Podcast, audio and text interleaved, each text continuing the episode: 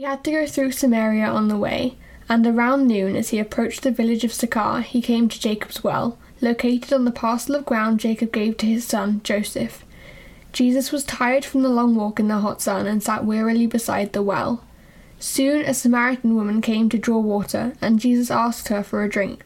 He was alone at the time, as his disciples had gone into the village to buy some food.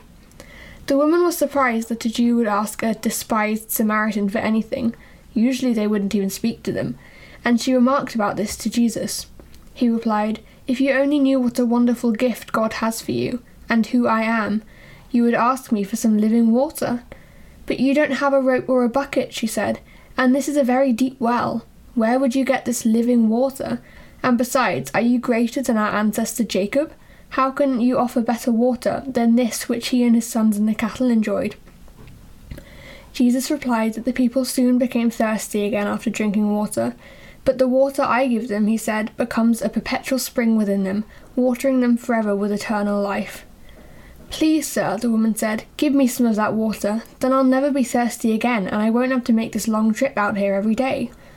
Go and get your husband, Jesus told her. But I'm not married, the woman replied. All too true, Jesus said, for you have had five husbands, and you aren't even married to the man you're living with now. Sir, the woman said, you must be a prophet. But say, tell me, why is it that you Jews insist that Jerusalem is the only place of worship? while we Samaritans claim it is here at Mount Gerizim, where our ancestors worshipped. Jesus replied, The time is coming, ma'am, when we will no longer be concerned about whether to worship the Father here or in Jerusalem, for it is not where we worship that counts, but how we worship. Is our worship spiritual and real? Do we have the Holy Spirit's help? For God is Spirit, and we must have His help to worship as we should. The Father wants this kind of worship from us, but you Samaritans know so little about Him worshipping blindly, while we Jews know all about him, for salvation comes to the world through the Jews. The woman said, Well, at least I know that the Messiah will come, the one they call Christ, and when he does, he will explain everything to us. Then Jesus told her, I am the Messiah. Just then his disciples arrived. They were surprised to find him talking to a woman, but none of them asked him why or what they had been discussing. Then the woman left her water pot beside the well and went back to the village and told everyone, Come and meet a man who told me everything I ever did. Can this be the Messiah? So the people came streaming from the village to see him.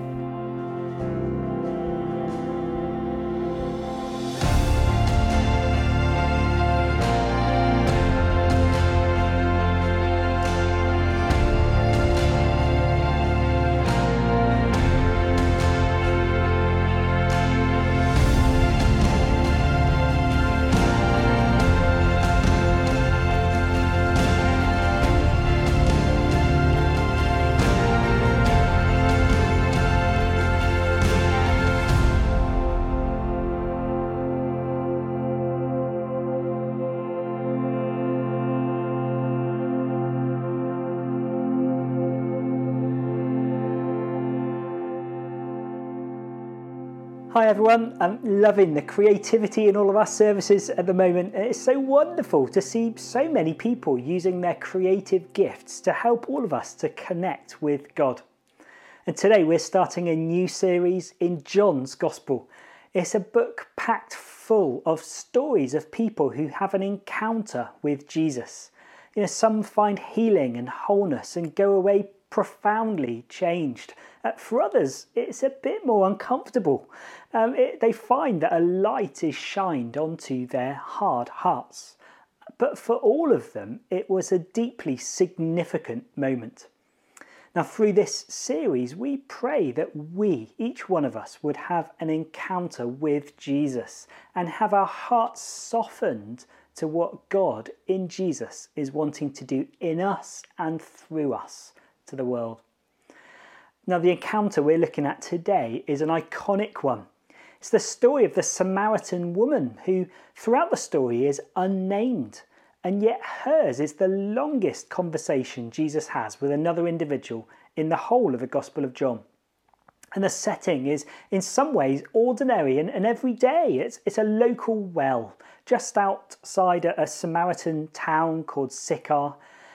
Now, a well was a, place many people, usually women, would go every morning So you can imagine that they made a bit of a social occasion of it, you know, laughing and talking, exchanging bits of gossip and remedies for their children's ills or for old people's ailments. You know, rather like in COVID or non COVID times, I should say, um, we might gather outside um, the school collecting our kids from the school gate or perhaps do a, our weekly shop in Lidl. I remember when food shops were just another mundane job to get through in the week, and, and yet now, still in the throes of lockdown, a food shop for me, and the possibility of just waving at an acquaintance from a distance feels like a real treat and the highlight of my week. And one woman, however, she comes on her own to the well. At midday, we read long after all the other people in the heat of the sun have retreated indoors. And maybe she wouldn't be welcome to mingle with the ordinary crowd. And with prophetic insight, Jesus knows that she, either by death or, or perhaps divorce, has found herself having had five husbands. She's a survivor, and, and even now, the man she's with isn't her husband. It's not a stretch to imagine the year by year accumulation of wounds and scars in, in the mind and the body of this unnamed woman. And in this, in some ways, quite ordinary public place, she has an encounter, not with that sandwich toasty maker that she'd always wanted in the middle aisle at Lidl, but with Jesus, God in the flesh. And God in Jesus met her right there where she was perhaps least expecting it we often associate God with cathedrals, not car parks. But this is God's world, and He can come and meet us in any way and at any time and in any place He likes. In a prayer meeting, but also in Primark, although not in lockdown. Rumour has it he's also been seen in Asda, and other supermarkets may apply too. So, okay, for God he can encounter us in the ordinary places. We should expect Him there too in our weeks. The story comes hot off the press today from a conversation that Jesus has just had in John 3 with a man named Nicodemus. And we're looking at that one next week. Nicodemus is a powerful, influential, a learned, a respected, orthodox man. Here we have a, a woman who is an uneducated, uninfluential person. He was a, a man, a, Jew, a ruler. She was a, a woman in a culture where women were often demeaned or disregarded. A Samaritan in a culture where no love was lost between Jews and Samaritans, and, and perhaps also a, a bit of a moral outcast. You know, Samaritan women wouldn't associate with her. The impressive and the titled people, but also the overlooked and unpopular people in your circle and in mine, need Jesus in equal measure. And this perhaps explains why some of the surprise that Jesus um, uh, has in this encounter, where when he asks her for a drink, and she responds to him, you, you're a Jew and, and I'm a Samaritan woman. How can you ask me for a drink? And Jesus answers her, If you knew the gift of God and who it is that asks you for a drink, you would have asked him and he would have given you living water. You know, Jesus makes clear that this is no ordinary water not fancy just volvivity wonky Scots heart still ice smart fission dash rejuvenating alkaline ugly Voss water. Was that right? Uh, but something more significant even than that kind of water. He says, Everyone who drinks this water from the well next to me here will be thirsty again. But whoever drinks the water I give them will never thirst. Indeed, the water I give them will become in them a spring of water welling up to eternal life. And the conversation that follows is so profound that not only does uh, she find faith, uh, saving faith in Jesus, but she convinces her whole town to do so too. Perhaps she's more influential than we or even she thought. Such a life changing moment. Now, what can we learn from this encounter? Firstly, in Jesus, our deepest needs for an enduring, loving relationship is met. Earlier, I compared the well to an ordinary, everyday place. But, but if you're reading carefully, you may notice that this isn't the first time when a man has met a foreign woman by a well. It's a pattern in the Bible. Moses, after he's fled from Egypt, sits down by a well in a foreign land and meets a woman who then becomes his wife. Abraham's servant uh, called Eliezer is sent off to find a wife for his son Isaac and finds Rebecca drawing water from a well. Jacob goes off uh, and finds a well, and at noon, at midday, he meets his match, marrying both Leah and then much later Rachel.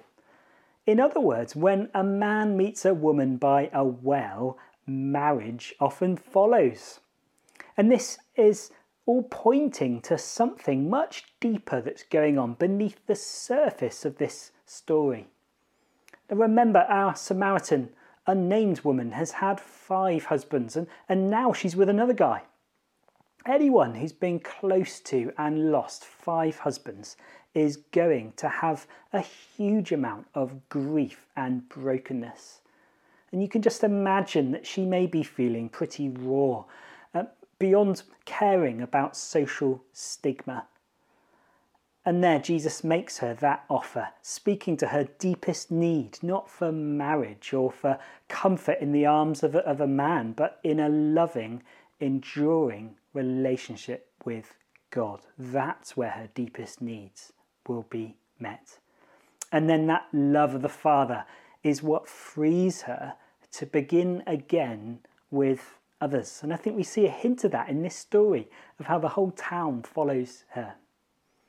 Victor Hugo, the, the guy behind Les Mis and many others, said this. He said, The greatest happiness of life is the conviction that we are loved. Loved for ourselves, or, or rather, loved in spite of ourselves.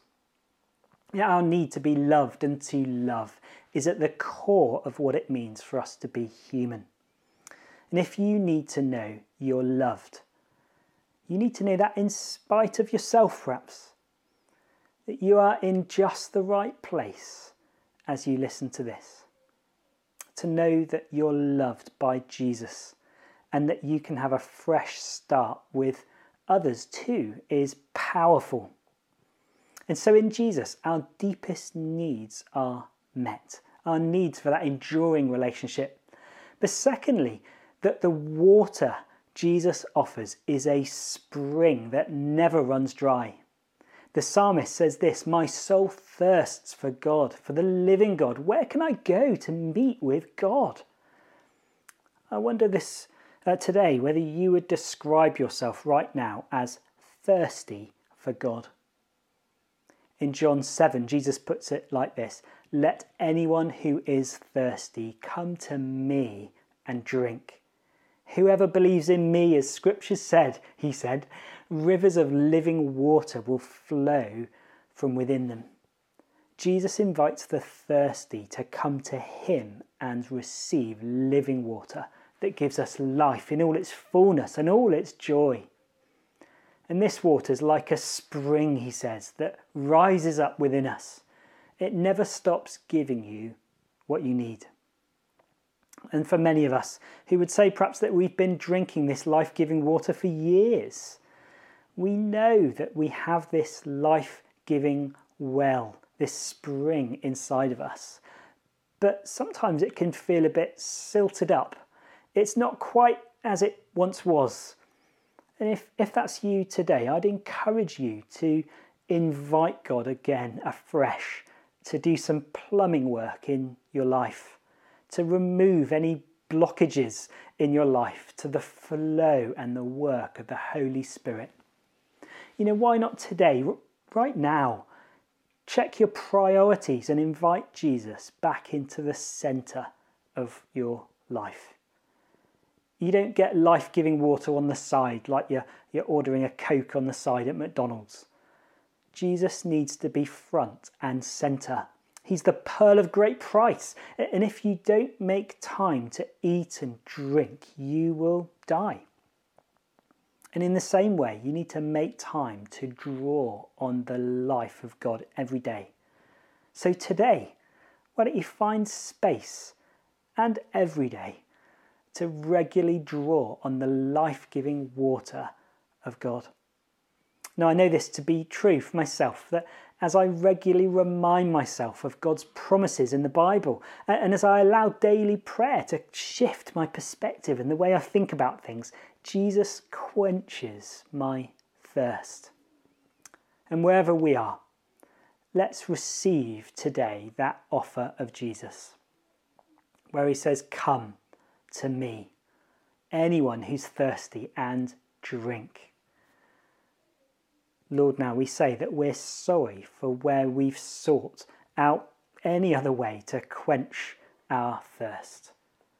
And we put you at the centre Lord, we say again that we need you and we accept your offer now to come and drink.